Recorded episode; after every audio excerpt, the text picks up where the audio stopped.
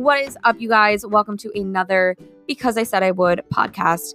As always, if you guys enjoy this podcast, if you get some value from this, reach out to a friend, send this to a friend, a family member, your sister, your brother, whoever you think could also get some value from this. Whether it's your Instagram story, your Snapchat story, it helps me out a ton when you guys spread the word, and I appreciate it so very much. I love talking to you guys, and I really hope you get some value from this episode. Thank you guys so much in advance for listening. Right, guys, welcome back to the Because I Said I Would podcast. I have a very special guest today to talk to you guys about a whole bunch of things health and wellness related. Um, obviously, I try to give you guys as much knowledge as I can personally, but I only have so much knowledge. So I love bringing on guests like this to help you guys learn a little bit more. Um, and today, in, in particular, we're going to talk a lot about stress management. We're going to talk about your gut about just everything that um, you might not even think about on a day-to-day basis but that could over, overall impact your health so Thank you for joining me. How are you today? I'm doing well. Thank you. Awesome. I'm excited to be on this podcast with you. Thank you for having me on. Very excited as well. All right, so just introduce yourself um, to the audience. Let them know who you are, where they can find you, and then we'll we'll talk a little bit more about you. Awesome.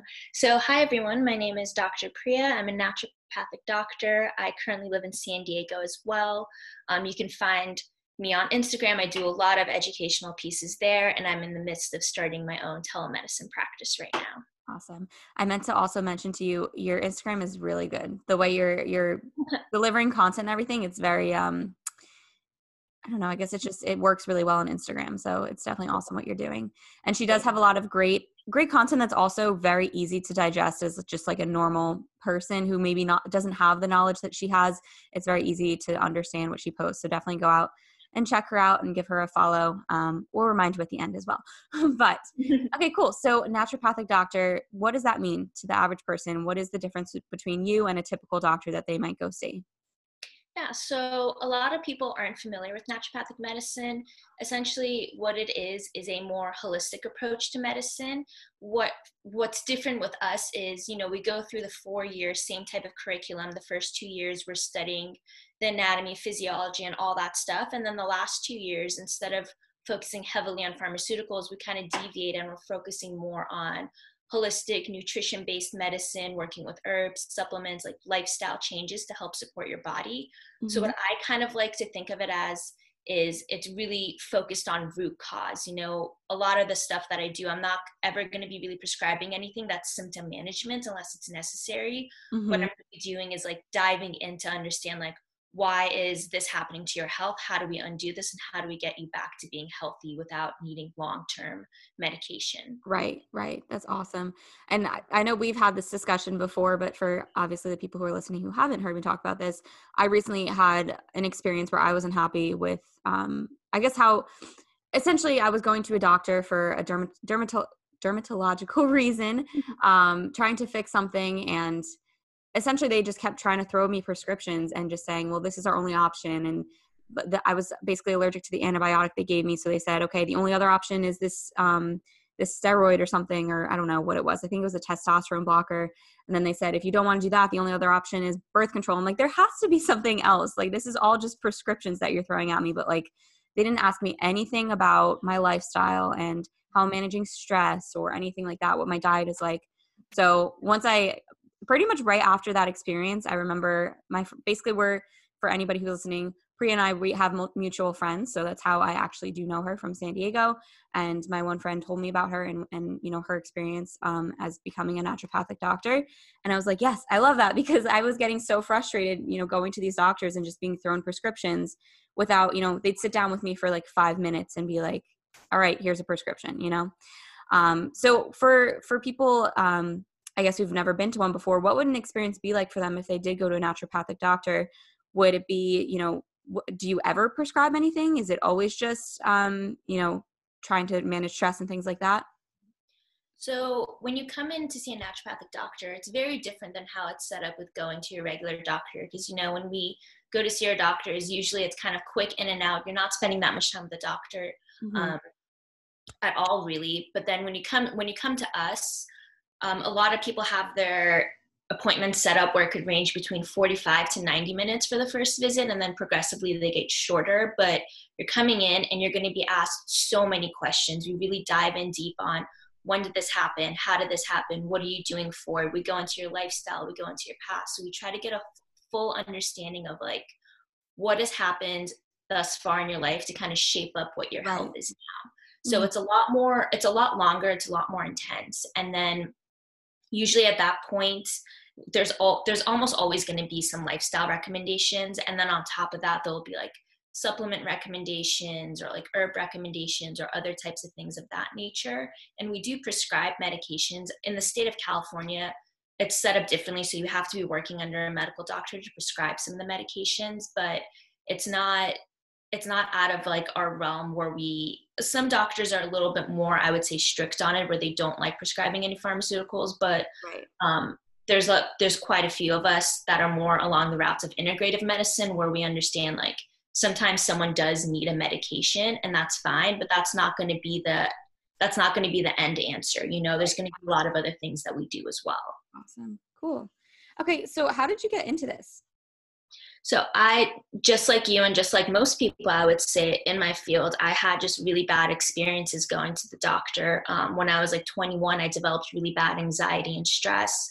I had gut issues, I had hormonal issues, and I was so frustrated because I would go to the doctor and, you know, the only two answers they ever gave me were birth control Xanax over and over again. And it was just not doing it for me, you know?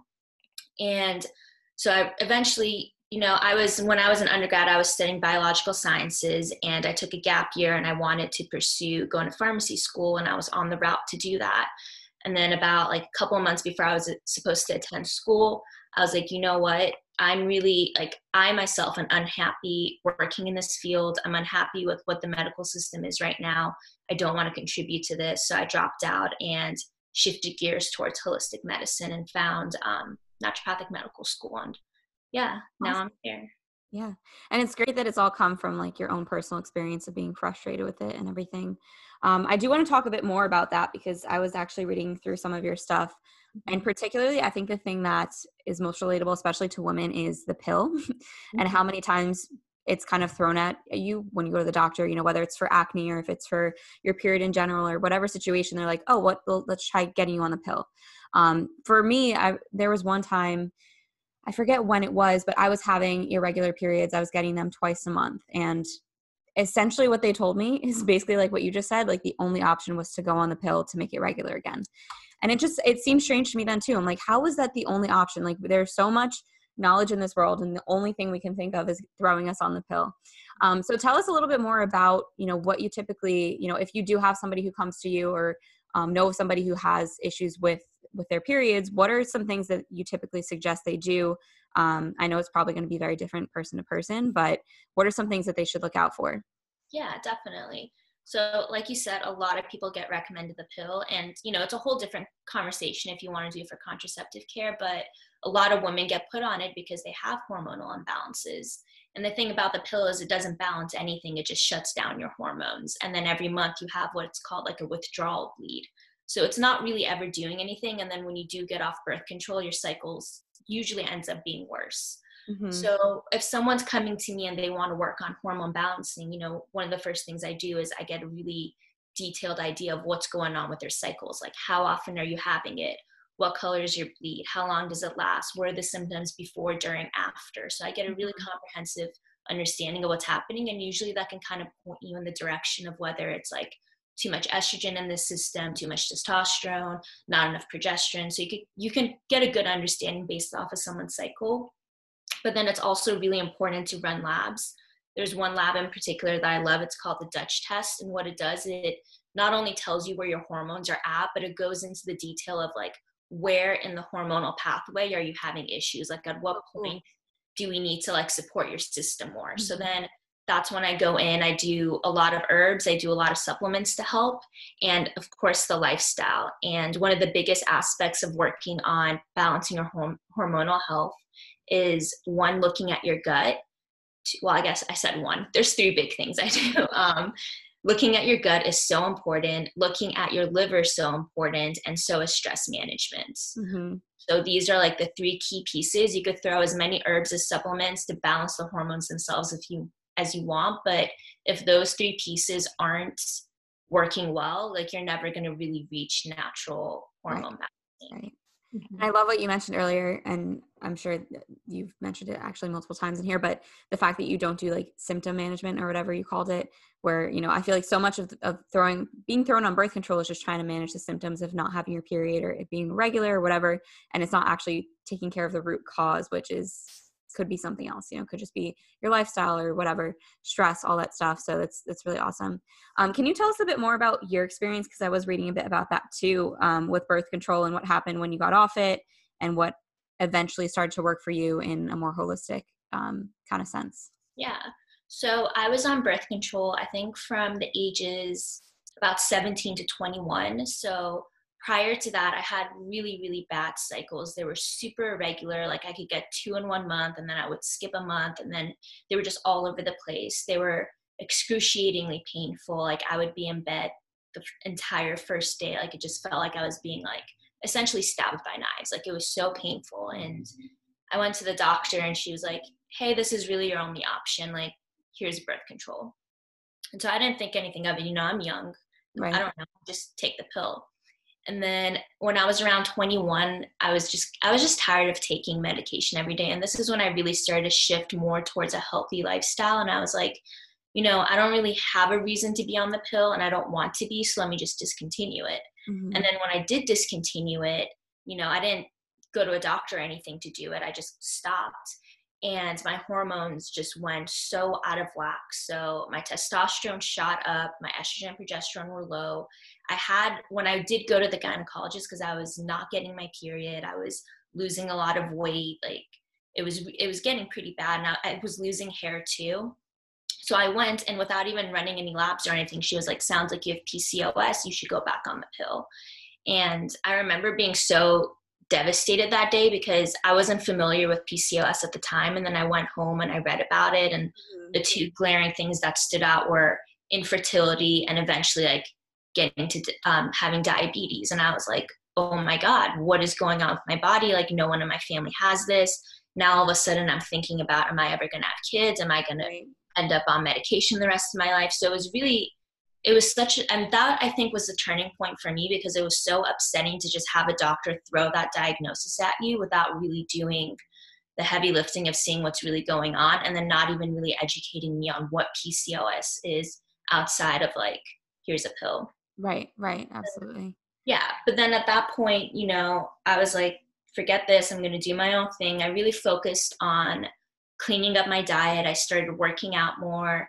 I started um, reading up online about different herbs I could take and things like that. And after a few months, I was able to totally regulate my cycle. And once I started reading more into PCOS, because that's an area of interest of mine now, I realized I had a variant of it called post pill PCOS, which happens to a lot of women because if you've been on the pill for a while and you come off, your hormones just don't know what to do. So mm. they go all over the place. I never even knew that was a thing, post pill PCOS. Yeah, PCOS is a pretty interesting diagnosis because there's so many different versions of it and it's something that within, you know, the health community, people are still trying to understand why it happens and what causes it and mm-hmm. so it's interesting. Interesting. How did you end up, you know, getting your period to be more regular and less painful after getting off the pill? So at first when I got off the pill, they weren't painful. They were they were just so irregular and they were so light. It was almost like when my period would come, it would last two days. And then it didn't I don't think it ever really ended up getting painful again after I came off the pill. It was prior to that. After the pill, it was almost like they didn't even exist.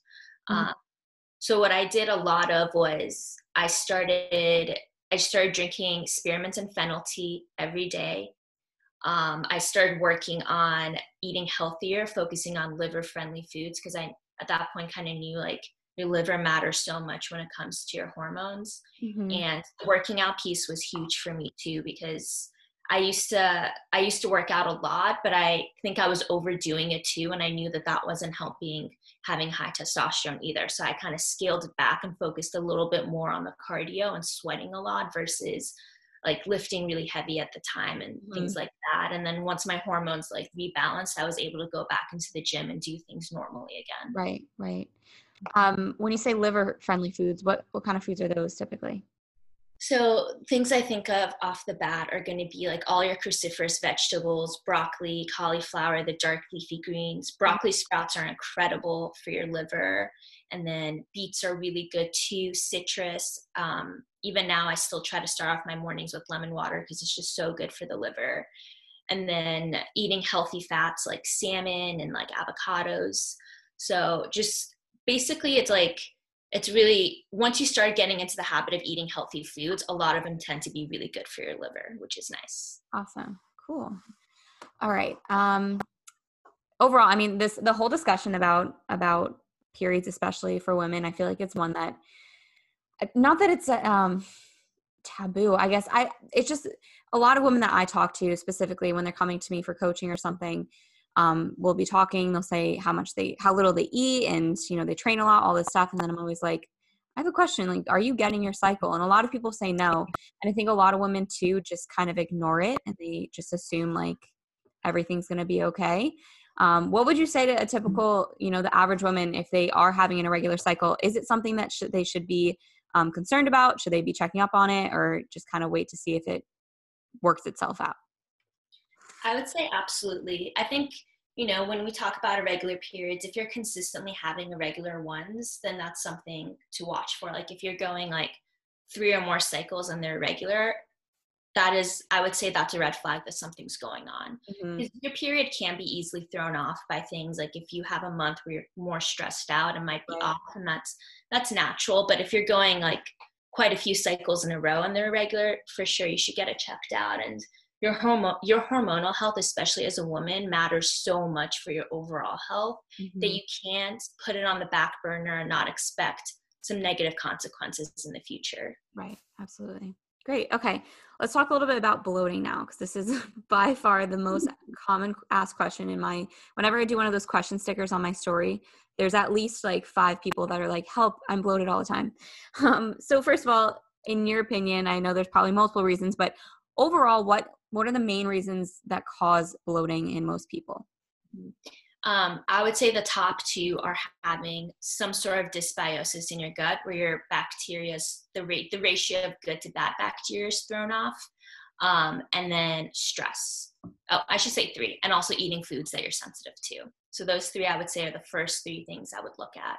Okay, that first one, can you go a little bit more in depth about that? Yeah. So in your gut lining, you have you have a really you have a balance between having good bacterias and the bacteria that are kind of just like hanging out there. We call them um, like the neutral ones. And then of course there's pathogenic bacteria strains too that could cause a lot of issues.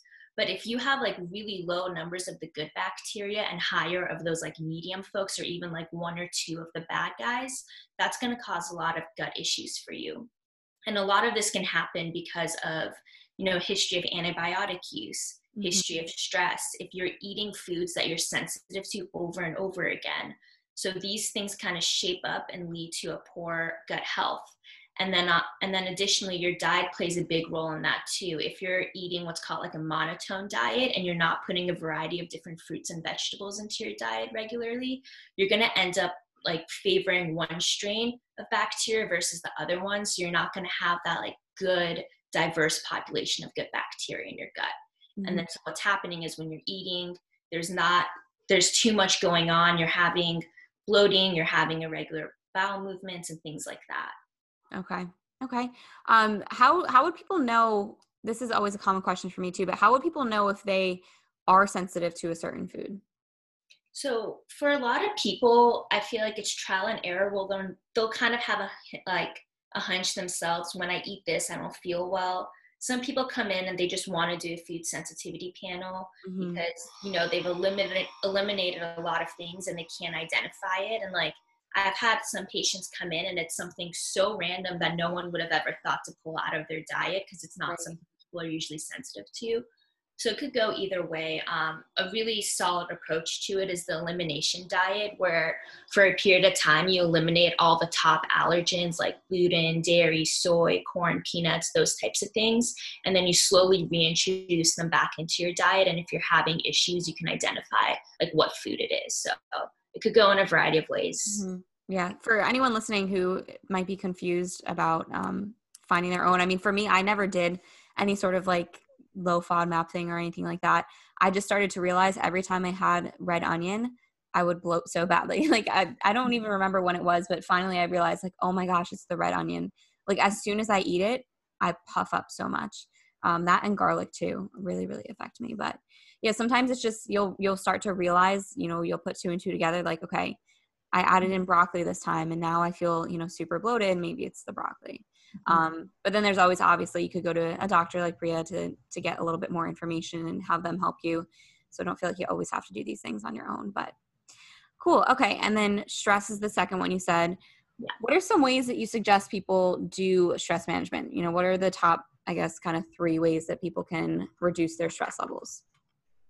So I think one of the most powerful exercises for me has been to like sit down and really address what my stress is. So I do that through journaling while where I'll sit down and I'll identify like I felt really stressed out today. These are the reasons why. And then I try to come up with ways to either tackle them or just kind of find more soothing ways to be like, okay, this aspect of my life will be okay. Just kind of talking myself through it because I think it's so I think it's so powerful to be able to fully recognize your stressors because I see a lot of patients come in that are so stressed and they're stressed to the point where they don't even want to think about what's stressing them out. Right, right. Power over them. So I think that's really powerful. Um, and then another one of my favorite ways is doing contrast showers. I don't know if you're familiar with those. No, I'm not.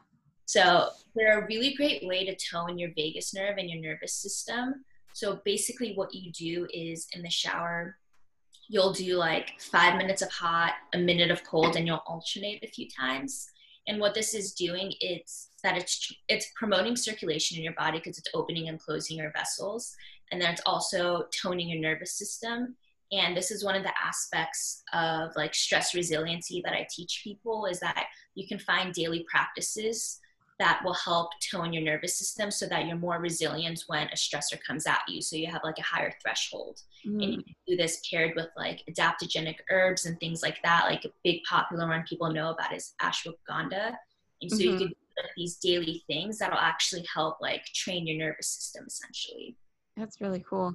Yeah. I've never heard of I guess stress resilience, but that makes so much sense. You know, obviously we're always going to have a at some point a stressor come in our lives if it's not every day so it's it's better to be resilient to it than it's, i guess uh, you know proactive rather than reactive. So that's really cool. Mm-hmm. um, cool. You've been talking a lot about herbs. How do you typically have these herbs? Is it usually just tea? Is it a supplement? So it'll depend. I like to do a variety of teas supplements and tinctures. Um, I found that tinctures tend to be tinctures and supplements tend to be easier for people because it's quick they can just take their dose in the morning or at night, whatever it is, and they'll be done with it for the day. Mm-hmm. Uh, these are a little bit harder to get people to be like compliant on, but there are some people that just really, really love drinking tea throughout the day, and there's some amazing herbal blends that you could put together that can help. Um, but mostly I like doing tinctures and supplements. Okay.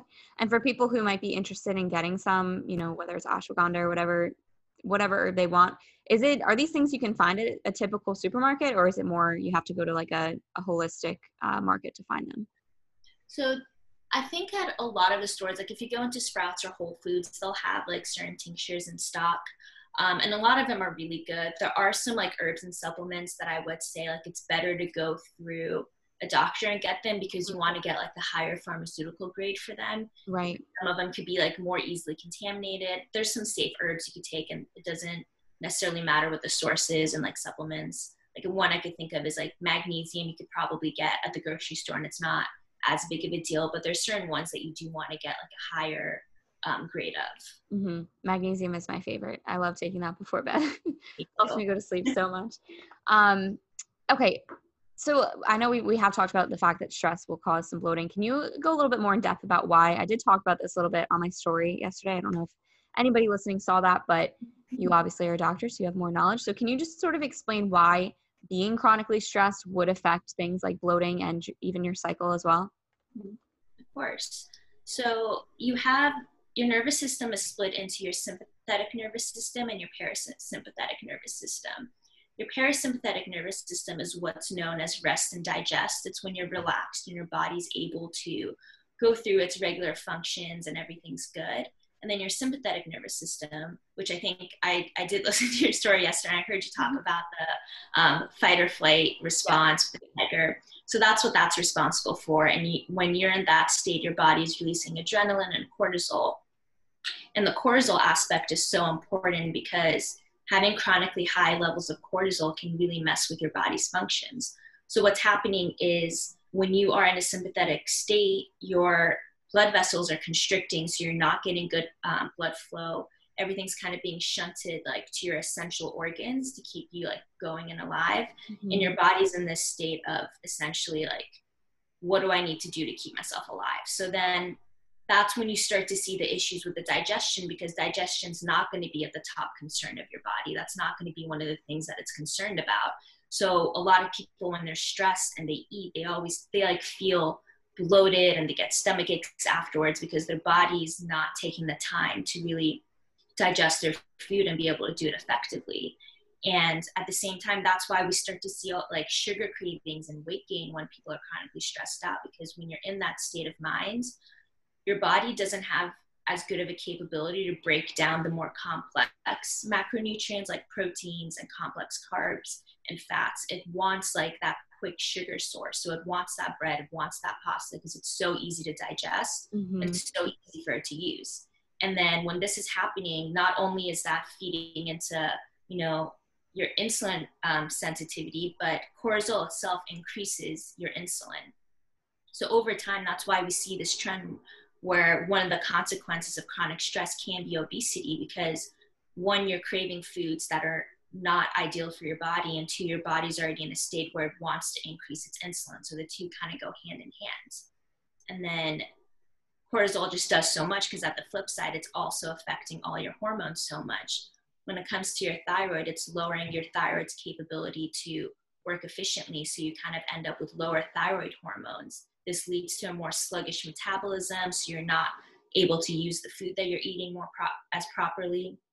The metabolism's going low it's also feeding um, into the relationship with your reproductive um, sex hormones. So it's increasing your estrogen levels. So, and it's lowering your progesterone levels too. So you start to see like all these wonky things happen with your cycle. Mm-hmm. And when you do get that increased estrogen too, that's where you start to see that classic picture of estrogen dominance where you're having really bad PMS, you're having those sugar cravings, you're getting the acne. So really having like these long term, this long term elevation of cortisol is impacting so many pathways in mm-hmm. your body. Um, so yeah, that's just kind of like a little. That's a little like scrape off the surface. right. Yeah, I'm sure. I, this this just reminded me of I. So I've dealt with bloating. I mean, I've talked about this on my page too, but I've dealt with bloating so much over the years. Um, and I went to multiple doctors. I went to obviously my normal doctor. They took tests to make sure there, you know, wasn't anything serious going on. And then after that, they were basically just like, I don't know, like you could go to a, a nutritionist or something. So that's what I did. I went to a dietitian, and she basically looked at what I was eating because I was eating very healthy at the time as well. And she was like, I don't know, essentially. And she said, well, you could try eating a little bit less fiber, or something like that to help with the bloating. But at this time, too, I remember something that was so frustrating for me is like during the week when I was eating healthy and just like normally and just going through my days, I was always so bloated. But on the weekends when I kind of took myself away from being so strict with my diet and everything and just, you know, letting myself live carefree, I wouldn't be bloated. And I think looking back now, it it wasn't necessarily about what I was eating so much as it was I was just less stressed on the weekends and I wasn't being so like, oh my gosh, I'm bloated, oh my gosh, I'm bloated. And that just caused me to be less bloated. And it's so weird to like just I've been through here and back with the bloating thing too, and you know, seeing all different doctors, and it definitely is frustrating. I know a lot of people listening to have probably had the frustration of going to many doctors and everyone basically saying like, "Oh, I don't really know," you know, it's just you have IBS, right? That's I think that's another thing that's just thrown out. Like you just have IBS. What does that mean? Like, how am I actually going to manage that? Um, but things like stress management, I think it's a huge one that again, no doctor ever told me to do. No doctor ever asked me about my stress levels. And once I did start managing them more, especially this year, I've been feeling amazing. So it's huge. Um, what about like digestive enzymes, probiotics? How does that all impact our gut? They're so great for your gut. I love probiotics. I you, I like them in food sources. I've noticed that they settle better with me than in like pills or anything like that. Mm-hmm. So I do a lot of kombucha, sauerkraut, fermented foods. Digestive enzymes are great too. You can take them before you're about to eat, like 10, 15 minutes before, and it kind of gets your body ready to start digesting. I use them both a lot when I'm working in gut healing because some people just tend to not have as if you've had like long term gut issues, typically you would need gut enzymes um, or probiotics to kind of help nudge you in the right direction while you're working on gut healing. Mm-hmm. Okay, cool.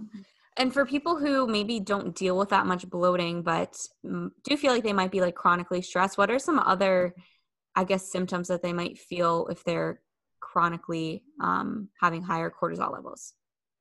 Yeah, so, you know, we can definitely like the classic pictures of stress and anxiety where you think about someone just can't focus as well, they're feeling like a little shakier than usual, that kind of thing. And then when we're looking at like your hormonal cycle as well, it's really important to identify is there something going on with the thyroid? Like, are you do you keep gaining weight and you can't keep it off no matter what you're doing? That could be a huge sign that your cortisol is high and that's impacting your thyroid function or vice versa. Mm-hmm. If you're experiencing hair loss, if you're having, um, if you feel like you have poor circulation, if you're getting lightheaded when you're standing up quickly, these can all be signs pointing at your cortisol is out of control. Okay. I didn't know the the standing up fast, uh, the the lightheadedness. I never knew that was a, a sign of it, but I guess that makes sense because it doesn't happen all the time. But sometimes I'll have like a phase where it just constantly happens every time I stand up fast. Yeah, very interesting. And that's just due to poor circulation. Yeah, so it's usually linked to what we call adrenal fatigue, where your body's just it's it's kind of tapped out when it comes to the cortisol. Usually that happens a little more down the line when you've been stressed for so long that kind of an inverse happens and your cortisol starts to taper down, but not in a good way. You're just having really irregular spikes and drops of it. And so after a while, like you'll start to get that what we call orthostatic hypotension, where if you stand up too quickly, you get lightheaded because your body's just not the circulation is off at this point. So it's not able to get the blood quick enough to your brain. Wow, that's pretty mm. crazy. I never knew that either. Learning new things every day. there we go. Okay. Um, oh, there was one more thing I was gonna ask you, and now I can't remember what it was. hmm.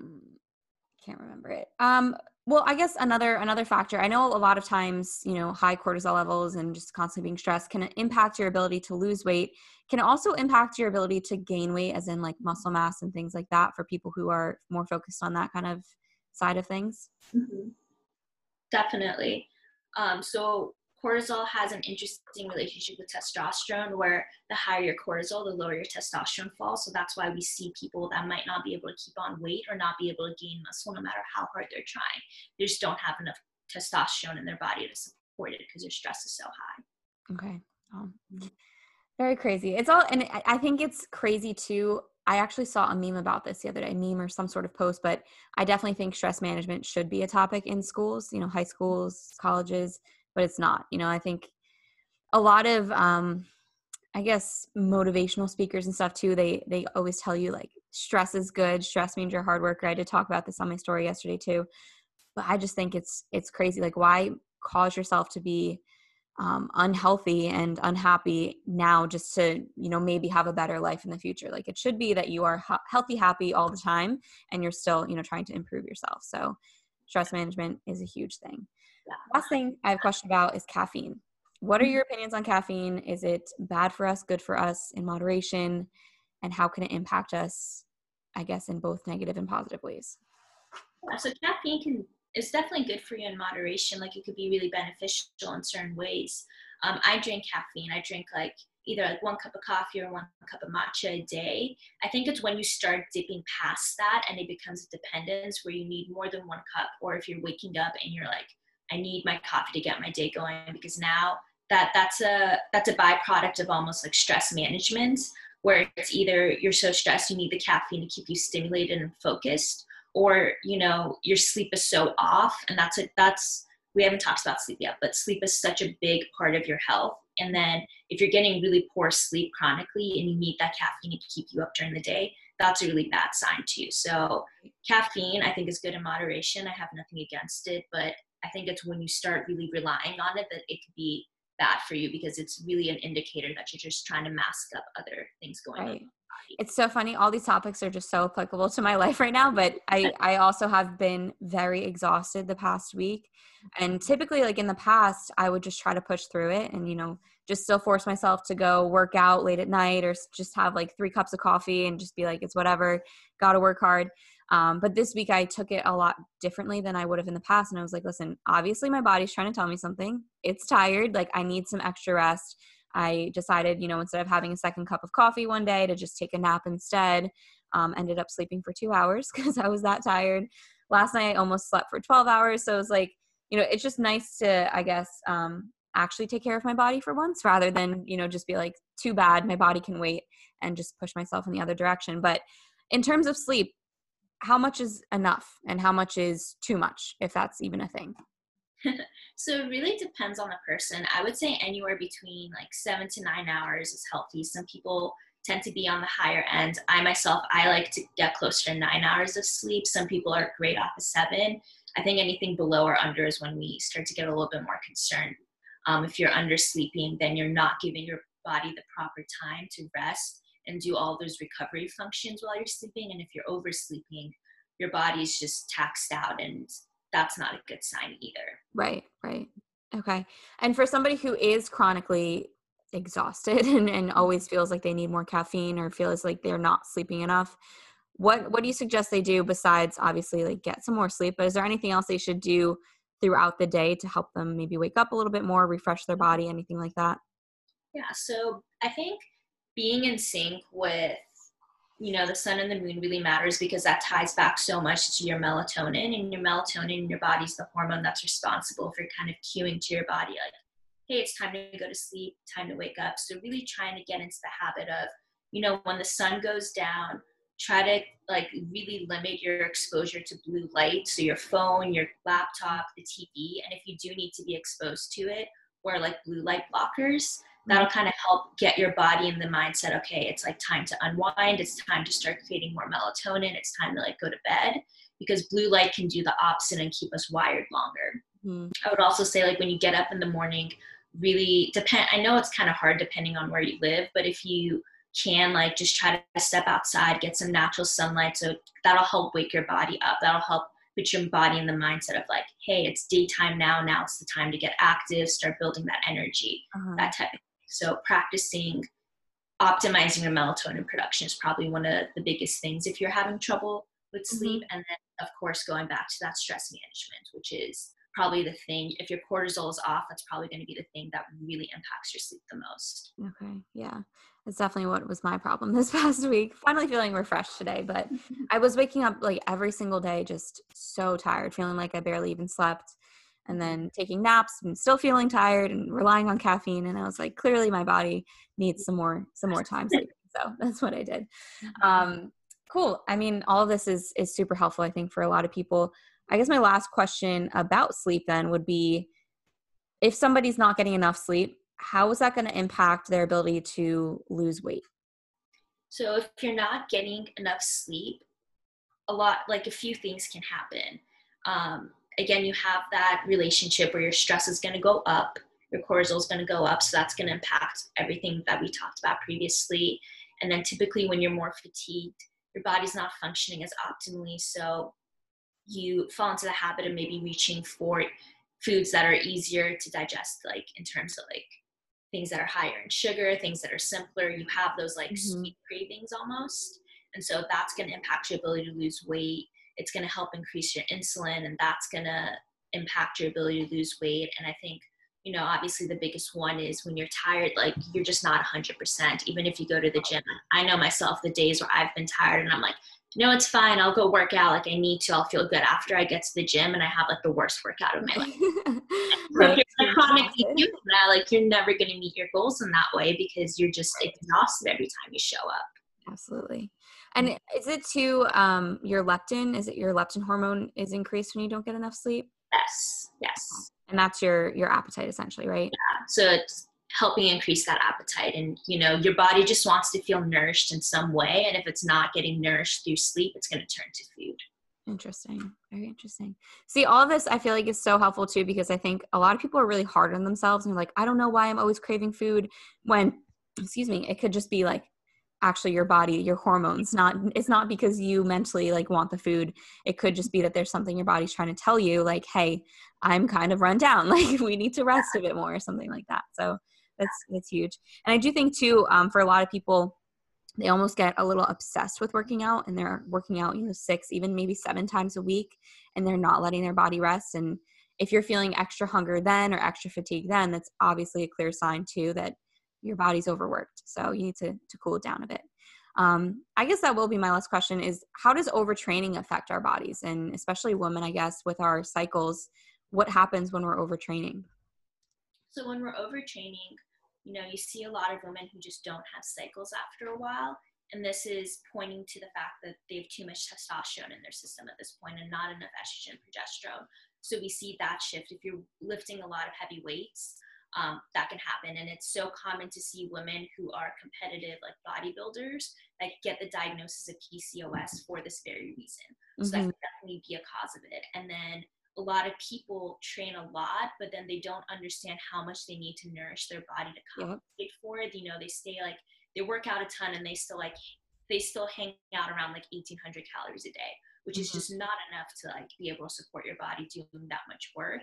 And so you have these nutritional deficiencies, you start falling into being, you know, deficient in certain things, anemic, whatever it may be, and that's affecting your cycle and your hormones as well. So mm-hmm it's a lot a lot can happen but definitely overtraining is not it's not good for your body you have like we talked about you have to give your body that time to rest so it can work on optimizing all the other functions going on inside your body you know mm-hmm. maintaining your metabolism appropriately being able to maintain your cortisol appropriately having proper hormonal cycle and mm-hmm. all that good stuff correct me if i'm wrong but is it worse almost for women to overtrain than for men to I would say so because men don't have as many hormonal fluctuations. You know, they mm-hmm. stay pretty steady with their hormones, whereas our bodies are designed like we we need to be a little bit more delicate with ourselves, and we need to like know okay during this phase of my cycle, like it's better to support myself by resting a little bit more right. than phase and whatnot. So it can definitely. I mean, it's never good to overtrain, but I think women can be a little bit more sensitive to it just because we do have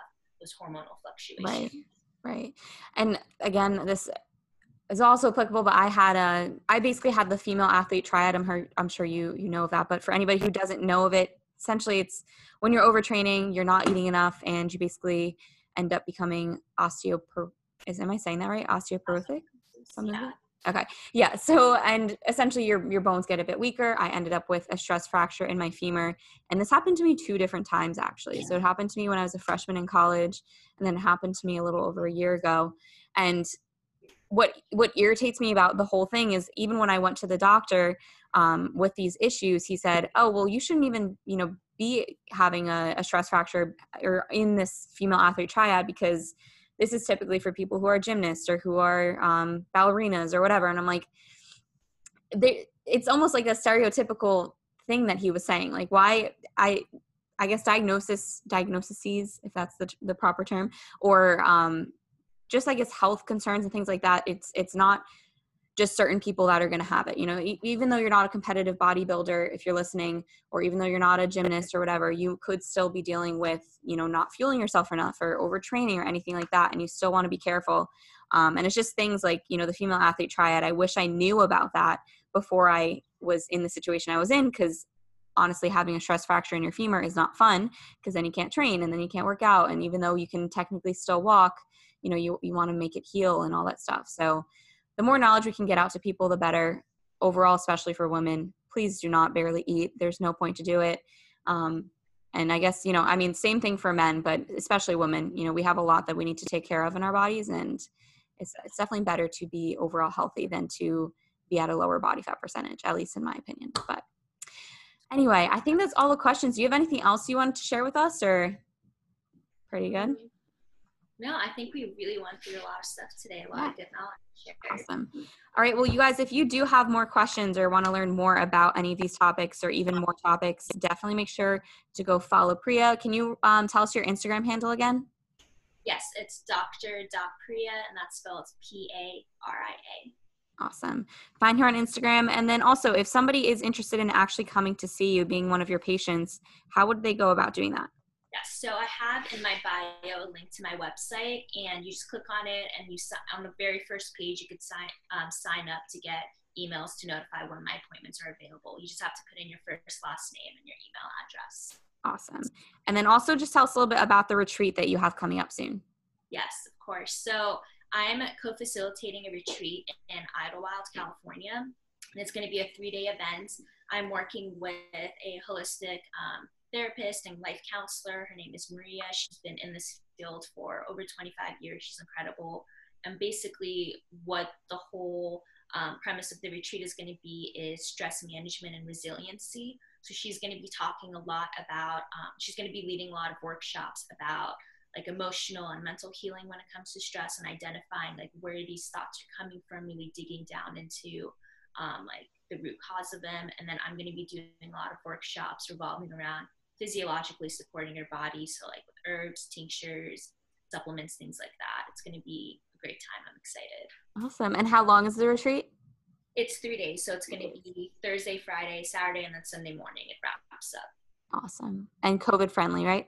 Yes, definitely awesome. COVID friendly. We're going to have everyone tested beforehand. There we go. Perfect. Cool. All right. Well, you guys, if you're interested in any of that, make sure to go over to her Instagram page, give her a follow, even if you're not interested in the retreat, um, just for some more information. I mean, she has some great posts too that'll definitely teach you guys a bit more. So, thank you again for being on here. Um, and if you guys have any questions, feel free to reach out to either one of us. And have a great day, Priya. Thank you so much. Have Bye.